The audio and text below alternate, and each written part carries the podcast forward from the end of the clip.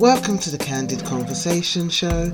I'm your host, Marilyn Fontaine, artist and creative coach for women who want success and income with ease.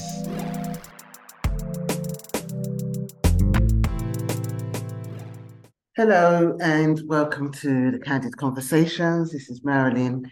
Um, it is episode 14 from season three.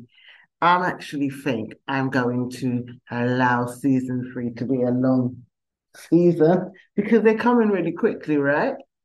So quick. So I might just let it run on and on and on and on till, infin- to, till, till infinity. Um, so today, um, I'm going to cover my creative practice, um, talk about um, my, you know, my day as an artist and what I, what I do in my art practice. You know, I've spoke about coaching, um, working with my clients and, and the you know the amazing things we do. However, as an artist, I want to talk about my actual process, my working process um, in this art business that I have. The reason why I haven't done this before is because I didn't know what my process was. Now, this is like three, four years after, well, since 2000 and what, seven, no, maybe being a full time artist, yeah, 2015, 16, 2015. God, mm, around 2015, I would say. Um, before that, I was an artist, but I wasn't full time. And the reason I believe it has been so long is because I had a massive dose of imposter syndrome um, from being an artist. I didn't have it being a coach because it's helping, right? But as an artist, massive dose of it. Um, and so now I can really, I'm really grounded and I really am confident in my own process because I've had examples of it working. And that's the big, that's a that's a big, that's a big one, is when we build evidence of something working, we can say, okay, we can measure, you know, the distance traveled. So before I start with that, I just want to um, do a client celebration. Um, one of my clients who finished with me in September, I can't say her name because she's in the public eye, but she won an award um, same awards that Beyonce won her awards, the Grammys. So I want to celebrate this client um, for her ability to just be herself and to just live for the creative, the creativity. You know, her creativity to her is so important. And her why is a heart based why. So her why is um, wanting to make a difference in this world. It was never to win a Grammy. Those things are nice, affirmation of what she does, but her why is that to to just speak about her journey and to help to inspire others and to live in accordance with God because she's a very, very um, faithful person of the creator. And so for her, her artistic practice has always been just her doing her. She's a classic example of when you all you know is to be yourself and to do yourself and and it's paid off. But her, her work has actually been, you know, what I'm commending her for is that she's been true to herself, but she's also um, traveled as an individual, emotionally and spiritually, um, so far. And her bravery to look at the places which wasn't working and either adjust them or get rid of them is is astound is astounding. So for me, no matter what level of your artistic and creative practice you're at when you come to work with me, it's your willingness to stay true to yourself is what I love about this work. So I just want to praise um, her for that, um, client praise. And just to let you know that I have a couple of spots available for one-to-one coaching. So if that resonates or if my work, any of my podcasts resonates with you and you want to do some work with me, you want to be really clear about your practice, your work, your business, um, and feel confident and it could be securing one contract, it could be securing one client, it could be making 10 sales. If you are a trailblazer already and you have a level of skill that you want to share with the world, then drop me a line. It's in the show notes. Uh, follow me on Instagram, MJ Fontaine, and you can drop me a DM if you want, or book a consult through the, through Instagram or the link I'm going to provide. Okay, so put my glasses on. So, creativity is a pathway, the sacred practice of creating. This is what this episode is called. Um, and this is about how I create space in my work, um, how I create my projects, how I obtain funding, um, my process, and also decolonizing, colonizing my art. Um, because that's really important. Um, but I'll talk about the sacred practice. So I'm in my studio. I always record from my studio now. And today, I just felt like I needed to just come into the studio, put my bag down and everything, just start creating. What I used to do in my old, my other studio is that I would come in the studio and be in a state of, I feel like an imposter. What am I doing in this this studio? Who am I? Um, so to ground myself, I always lit a candle, lit some incense, and I would just sit and get into the mood. And I'll always, I would always play like music. I find in this studio because I've got the coaching business, I would tend to come in, come in the room, put the computer on, and do answer emails and all those things that which are coaching what I've I stopped doing that now because I come into the studio and I start climatizing, reclimatizing myself in my studio. I'm here, I'm in the studio rather than I'm here answering emails. So I'm dividing the two. And so what I will love to do is create that that space of intention. But I've got lots of sacred things in my studio that allows me to feel connected the minute I walk in the door. There's a few things I want to get, but um, I, I have realized that the way the studio is and the pictures, my pictures here, they create that energy. And I've changed. So I, you know, I really say affirmations about I own this is my space. However, my practice is always to drink tea. That's how I start. And I kind of before like I walk to my studio from my house, it's like 10 minutes. So I kind of set an intention before I come in the studio of what I want to work on and what I want to create. So to, normally Wednesdays, I would do my podcast first um, and upload it. But today I felt I needed to paint, get something out. Um, because yesterday was I did my um my trauma training course and it was quite heavy. So I think I needed to transform all that energy out and re um continue on the painting. So normally my practice would be to come in and just look around a room, look at the space, how I want to shift it. I may look at some paintings and just just observe my environment. And that is so much different to 10 years ago where I would come in, be like in shock and then light a candle um, and had a little altar there. So it's interesting how one is vis- vis- I'm um, I'm visually taken in my environment. And the reason why I think there's a difference in the two is because I feel that I've done so much work since between those times.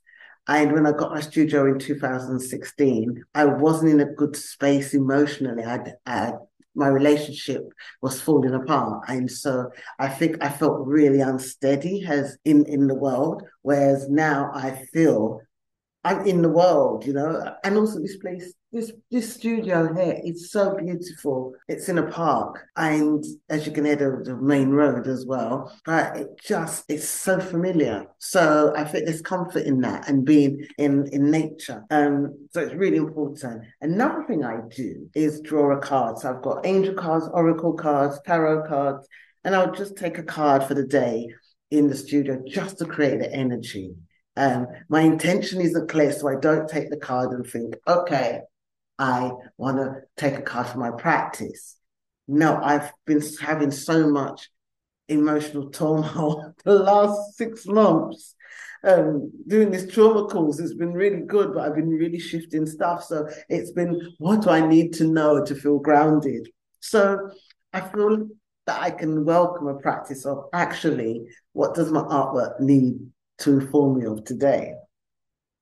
And so I take a card, I drink my tea, sit down, and I tend to listen to podcasts. And for the past, okay, so I've this studio, um, I've only had the studio for six months, but I had a studio in my house in the basement. So I would bring the work upstairs because there was no window during the day and then go downstairs in the evening. But I found if I was working on something, I would listen to a podcast. And again, it's past six months. So, you know, I've been coaching um, religiously. And so I would be listening to coaching podcasts. Since I've got this studio, something has changed for me. And I listen to coaching podcasts, but I'm listening to more spiritual podcasts or looking at YouTube spiritual videos. So I've shifted because there's such a clear line between my practice, even though they feed each other, but my art practice is my art practice. And I want to get back in touch with me and my spirit. Whereas with coaching, it's about the other. I'm I'm a channel, you know,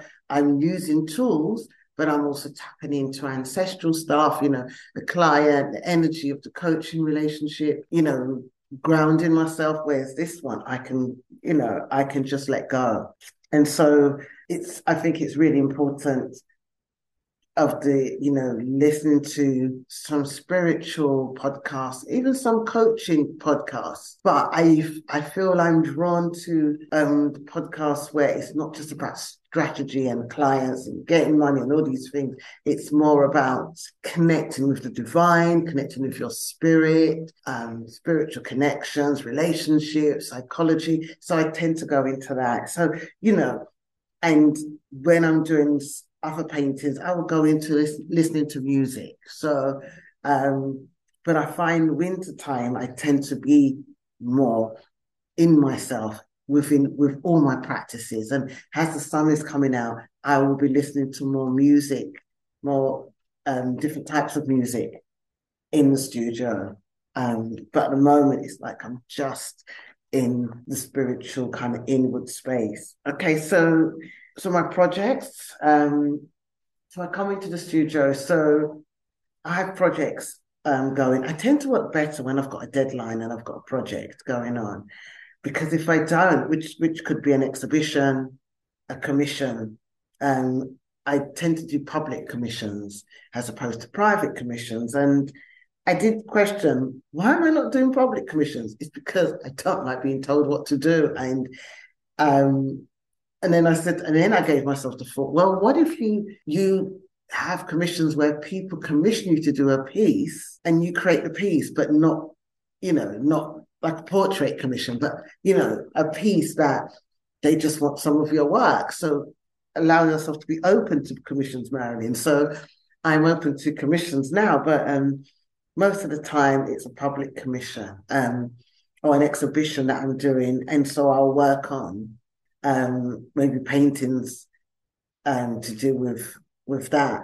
What I tend to do is I tend to have like side little warm up projects um, that have no goal in in no outcome apart from just seeing what comes out, um, what's coming out, like practice if I'm not doing a course, and then I've got a working exhibition, and so I create from my own head. I just start creating, but I tend to have a color theme. So if I'm drawn to a color, I start working with that color, and then I tend now I tend to do because when I first restarted painting, I would just paint all these different colors, all these different things.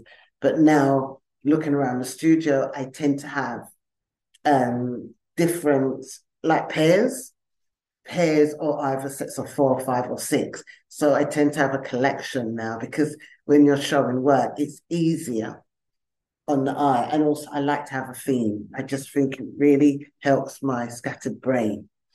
Um, so I work on a theme and I've got about four paint, four, four or five paint, well, four paintings unfinished.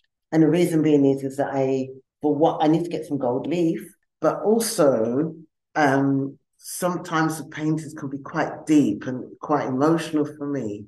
I like to leave it. Um, and so I'll have four at a time, but they're mostly finished. They just need what, you know, in decorating terms, snagging. So little bits that needs um, touching up and finishing off. But what I tend to do with my work is that if there's bits that need finishing off, um, I won't touch it until I'm near an exhibition. And that's when I finish off certain bits. It just, for me, it just feels better because there's always something to do. So I don't like to varnish my paintings until the last minute because there's always something I want to add and which leads me to my process. Um, um, in a minute, I was talking about that actually. It leads to my process, but before I get into the process, I did put down how I obtain commissions or um, funding. Well, with funding, if there's funding calls open, um, I will see funding calls for um, funding, and I may apply to them. Um, I apply. I've been, you know, as you know, in my other um, podcast, how I obtained 10k from Arts Council. I applied for to them three times. I got funding twice. So the first time I didn't get funding. The second time I applied for the Culture Recovery Fund, Artist Recovery Fund. That was during COVID, and got that money. And was like, oh my god, I'm a person. Once I do something right, then I will do it again and again. So I applied for that and then I got funding. And then I was doing a coaching program and I put down, I want to make 10K by the end of the year. 10K, that was nothing, you know. That's before I knew about, you know, asking for what you're worth and, and making money, you know. But it was a lot to me at the time. And then I and I applied for the Arts Council. But I had already thought I was already changing my mindset anyway it was I was in Scholars, which was um, Brooke Castillo's um, coaching incubator, and I was getting coached, trying to get clients. Um, I think it was also Suzy Ashworth. It was in her group, and I said I wanted to make ten k. So I made, you know, I got that funding. Um, but before that, I had been the the chunk of the commission, chunk of the commissions that I've had have been somebody contacting me. And this is why putting your work out there is so important, is because I showed up the minute people said to me, Can we buy your artwork? I started to sell prints. I started to make my artwork. But whenever there was a local event on, I would be there. I would put stalls. There was so many times I didn't sell much. And then I think I joined Forest Gate Arts Trail wasn't getting paid for it, and I submitted two pieces, and then I had a stall, and I think somebody just passed my name on, literally, and you decided to empty the bins outside. Anyway, so I'm a projector in human design, and if you don't know human design, it's a system a bit like astrology, and with human design, I'm a projector, and we're meant to wait for opportunities. I need to pause this until these people go. Okay, they've gone off. They've gone off. Um, so, um, so as a projector in human design, which is a system like astrology, it's got the I Ching in it. If you just look up human design, I'll put it in the show notes. And we're meant to wait for opportunity. And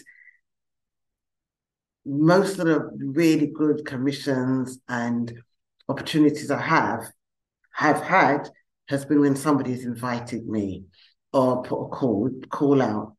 And so somebody had given my name to um, someone in an organization. And since then, I got commissions. They'll always send me an email. We've got this this um, event happening. Do you want to apply for funding? So they send me emails and I apply for funding. And it's based upon the work I've put out in the community and the work I have done. It's no, I mean, sometimes people ask me, you know, how do you get these commissions? How do you do all these things? I literally being a partner with my local council happened because I happen to have a stall somewhere and I happen to apply for funding. Someone said there's funding coming and I just applied for it. I do have uh, a background as a teacher and I know exactly how to write outcomes. So I know how to do budgets. I've been running my own business. So with all these fundings, you have to complete a budget form and a project timeline of, of the work that you're going to do. I learned that on the job. I had to learn that as an artist because as a teacher, we didn't do budgets. But I think having my own business and doing my tax return enabled me to calculate how much something would cost. So is a lot of the stuff was experiential, but being able to do that, I think helped me be confident in doing funding. Um, but go back to my podcast on how I obtained 10K funding because I really talk about the logistics of that. And and I do believe like I wouldn't go to I wouldn't just do any exhibition anywhere. I just don't feel like my work fits into that. Um, my work is getting bigger, and I don't want to be dragging big pieces of work in a small space because um, it just doesn't fit. And you know, my work, I see my my paintings as spiritual, a connection to my spirituality, and therefore I don't want my work to be in a space where you it's not people are not getting a benefit because it's a crowded space or it's a space where it's noisy and you can't really take in the, the painting. So for me, it's really important that I, I choose wisely. And I think having my work publicly um, really works because it accesses people that couldn't access my work are able to access and see my work um, people that don't go to galleries or don't go to museums locally sometimes can see my work. Um, and I think that is really important. I really feel that when an environment has art and artists, it thrives. Um, so that's how I get my funding is literally I either apply for funding and I you will get for every two, one funding application I get, I get two or three, well, two, two rejections, possibly.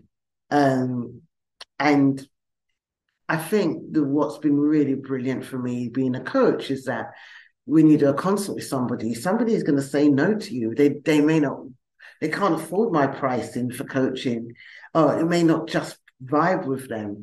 And because I've learned to take those rejections in coaching because it's not everybody fits. I take that through with my artwork. Um, but I do believe when I created, I created for the love of it, and I had people that wanted to buy my work, and I think that really helps. Um, the imposter syndrome, I had to work through that and go through the feeling of being an imposter syndrome, and also working with artists myself as a coach I realized that imposter syndrome, when you work with somebody, is a process. Um, speaking of process, my process, so, and it, it goes in line with decolonizing, colonizing my work because I find my process really intuitive. I find that I tend to layer and layer. It's almost like I'm telling a story when I create my art. Um, unless I'm doing something really simple. But how I work is a layer. So I create the first layer and then I will leave it.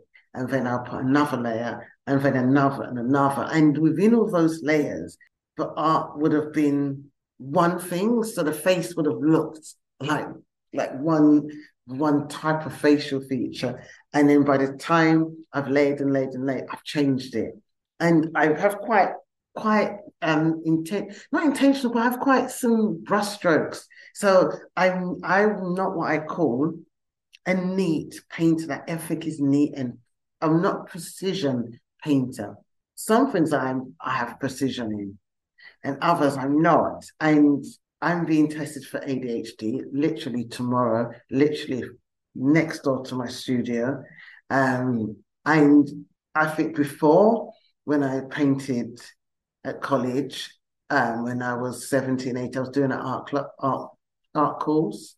I think the teachers would always tell us off for being, you know, be neater, um, do it this way. But I realized the fact that I cannot, some things I can do neater, but some things I'm unable to hold the energy or the attention to be really precise. Um, and others I can, but that is just not me. That's not how my brain is wired. Probably could be due to trauma because I realized that my low, I have low level anxiety and I've had, you know, I used to get panic attacks. Um, but it's on a spiritual level, it's also a lot of energy. But um, I realized that I, I'm, you know, my work is presentable, but I don't have a precise hand and I layer and layer and layer. So, you know, and and and I think this is what makes my work intense. I mean, I could have something yellow as a background, and then it becomes I'll put blue over it and then green and another color. And then you're left with maybe a blue, but you can see through those blues all the other colors underneath. And it's not intentional. I don't do it. Well, it's kind of intentional, but I don't do it for an effect it is actually a process. So I don't do it because I want to create a, a green with blues and yellows underneath. I literally start with yellow. And I, I don't say this is the first layer, I just paint. Um, and there have been a couple of paintings where I've been intentional, exactly what I want to create, and they've worked out brilliantly. And I, and you know, and I do think uh, that some of the paintings that I've done, which have been intentional, have been just as powerful, if not more powerful than the ones. I don't know, actually. I can't say that. I was going to say more powerful, but they're not. They they're equally as powerful. Um, or or is it that they, they end up actually having the same outcome? That's something to consider. But my process has been a surrender because I did a foundation course um, at college and I was going to go on to do a degree. My mum couldn't support it financially, so I had to go and work in fashion. However, I do believe the fact that I didn't do a degree, although I did an advanced practice and a degree equivalent now in art, I think it's it's kept this style. I think that if I'd gone to university I could have possibly lost this authentic style. And this style represents the work I do. It represents the traumas, the triumphs, the journeys, all the women I've worked with, the women in my family. When I create my art, I surrender to a process that is not of this world. I believe that I'm bringing in the energies of all the stories and put it out on a canvas. And this could be you. You could be doing this with knitting, with your work, with how you create your home, with how you sing, with how you tell stories. Any art form that you use is the same thing, and it does have a process. And I think it's really important to decolonize, God, that word, your practice. And that is because colonization has an end result. It's quite finite, finite. It's, you know, so it's we're going to do this to obtain this and for this outcome. Whereas when you look at other systems that were not that well, they weren't colonizers in the way we know it. It's very much we're doing this because it's a conversation between us and the divine and we want to show reverence. And so our art is a reference of our relationship with the divine or the stars in the sky or about consciousness. And it, it, it actually is just an ongoing thing that we're doing. It's like a prayer. It's like when you think of a prayer, it's yes, has a beginning and an end, but a prayer is something you constantly do. Puja is something you constantly do. There's no like, yeah, I do a puja to get a husband or, some money, but it's something that's it goes throughout the throughout the time. And the art, which they call artifacts, was actual sacred objects.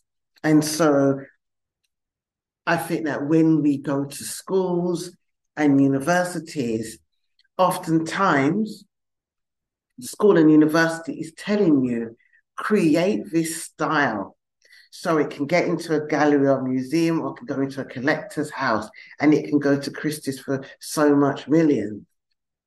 Um, and then you've got somebody who's got a beautiful picture in their home and it's a symbol of their wealth as opposed to you're creating this because it's my experience or i'm creating this because it's my it's my experience and it's a reflection of where i come from and who i am and anybody who looks at this piece if it's in a public place or in somebody's house or on the internet that it's going to provoke a feeling in them where they can celebrate being themselves so, for example, meet a black woman in a divine, in divine attire.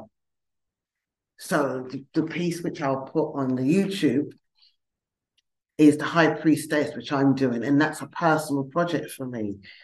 And for me, the High Priestess is about reverence and sacredness of a woman. And so nobody, people that are into the tarot don't need to or people that are not into the tarot, they don't need to know the symbology of it, but they just seeing the picture. I hope it makes you feel better. And so for me, decolonizing my work is having no damn rules and expressing who I am as a woman, as an artist, as a daughter, as a sister, as a lover. It's all in, in those in, in, in the work. I don't need somebody to come and see my work and say your lines are not straight, your shading is not straight, your color's not straight. We need to do this. We need to reference this person and you know we need to reference that. It's lovely having artistic references. I I actually think that it's not a bad thing. But I do feel like if you're a person who, that has been in art school and you've come out burnt out, which often students come out and feeling less than uh, or feeling in the belief that your work has got to be a certain way, um, then you need to decolonize your work. And I go back to the beginning of the podcast when I spoke about my client, my former client who got the Grammy. If they went to music school and they learned about traditional music or they went to performing arts school, what would happen? What would have happened with their their gift, which is touching millions of people? What would happen with that? So that's my practice. It's literally a sum total of all the experiences that I've had in a space as an artist where I felt like an imposter. And that comes from coming from a generation where we didn't have these spaces for ourselves. Why are you wasting money on the studio? You know, you've got bills to pay. Actually, it's a career. The more you meet your experience, the more it will show up for you. So, in a nutshell, my sacred practice of creating is first creating a space in my studio and really being intentional of what I'm going to do that day. It doesn't have to be written down, but just give the studio, you know, a nod, all your pieces and everything that's in your studio, be aware of it. So you can you start building a relationship with this with the energy of your space. Light candles, incense, oracle cards, anything that affirmation cards if if oracle cards are not your thing anything that gets you in the in the mood working getting commissions forget about trying to get a commission just put your work out there. Because again it, if you focus on getting commissioned if you focus on um, getting funding you are going to miss the moment of possibility. Because you may not be a person that will get funded. You may have people that are going to buy from you that just keeps you going. I know people that make five to ten thousand a month just selling prints. Okay so just get your work out there. Free events local events, arts trails. Do that first. Stop thinking about you need to be in a museum and all these places because you cut off all your joy. And if there's local spaces, your libraries and places like that, offer your work they're free if you're doing it at the beginning.